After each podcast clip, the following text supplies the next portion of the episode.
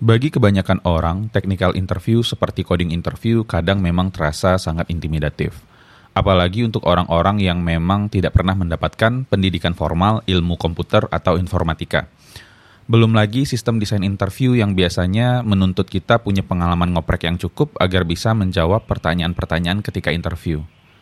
Masalahnya, nggak semua orang punya pengalaman ngoprek yang dalam kan?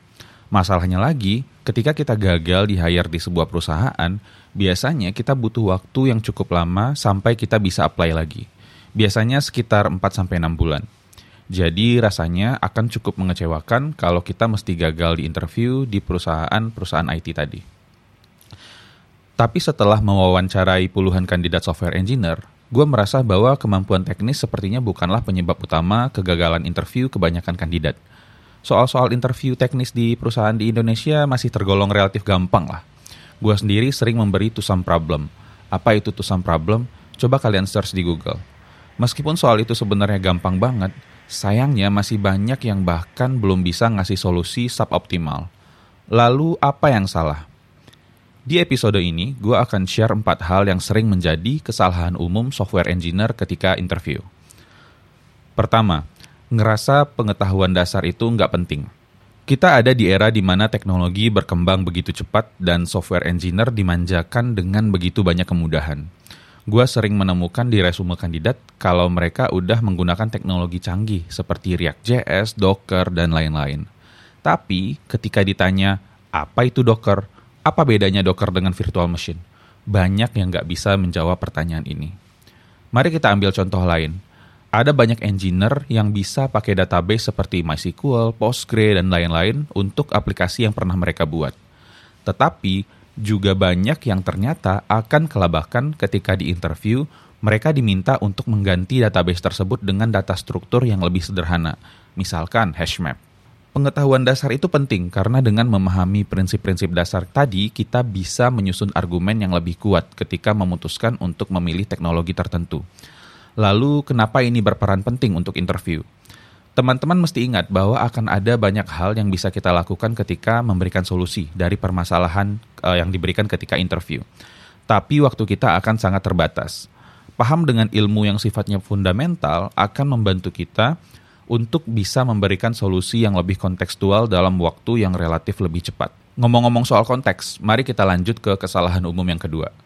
Kesalahan umum kedua tergesa-gesa kayak lagi dikejar setan. Gue sering menemukan kandidat yang langsung tancap gas untuk menulis atau menggambarkan solusi setelah diberikan problem oleh interviewernya. Tapi kalau teman-teman teliti lagi, problem statement ketika interview itu cenderung kurang informasi atau belum lengkap. Sebagai contoh, kita hanya diminta untuk membuat sistem desain dari sebuah e-commerce. Problem statement seperti ini terlalu ambigu. Oleh karena itu, Tugas dari kandidat mestinya adalah memberikan pertanyaan-pertanyaan yang sifatnya mengklarifikasi kebutuhan e-commerce seperti apa yang ingin kita buat.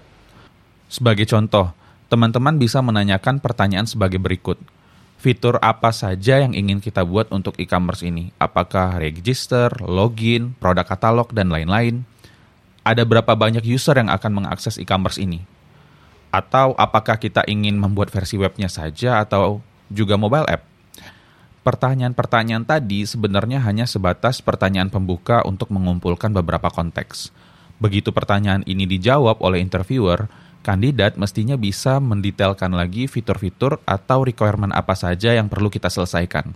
Lagi-lagi dengan cara membuat pertanyaan dan mengklarifikasikan problem statement. Kunci utama dari keberhasilan interview itu sebenarnya adalah komunikasi dua arah setelah teman-teman merasa problem statement atau requirement-nya jelas, teman-teman juga mesti menyampaikan asumsi yang teman-teman buat kepada interviewernya.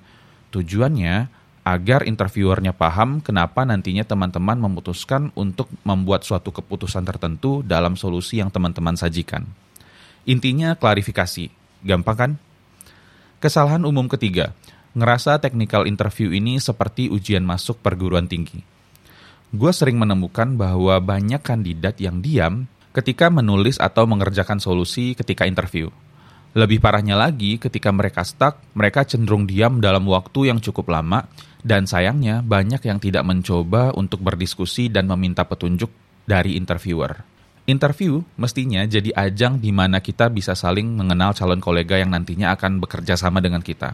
Jadi perlakukanlah pewawancara atau yang diwawancarai sebagai rekan kerja. Dengan memposisikan diri seperti ini, teman-teman bisa merasa lebih tenang dan santai ketika menghadapi permasalahan atau stuck ketika interview.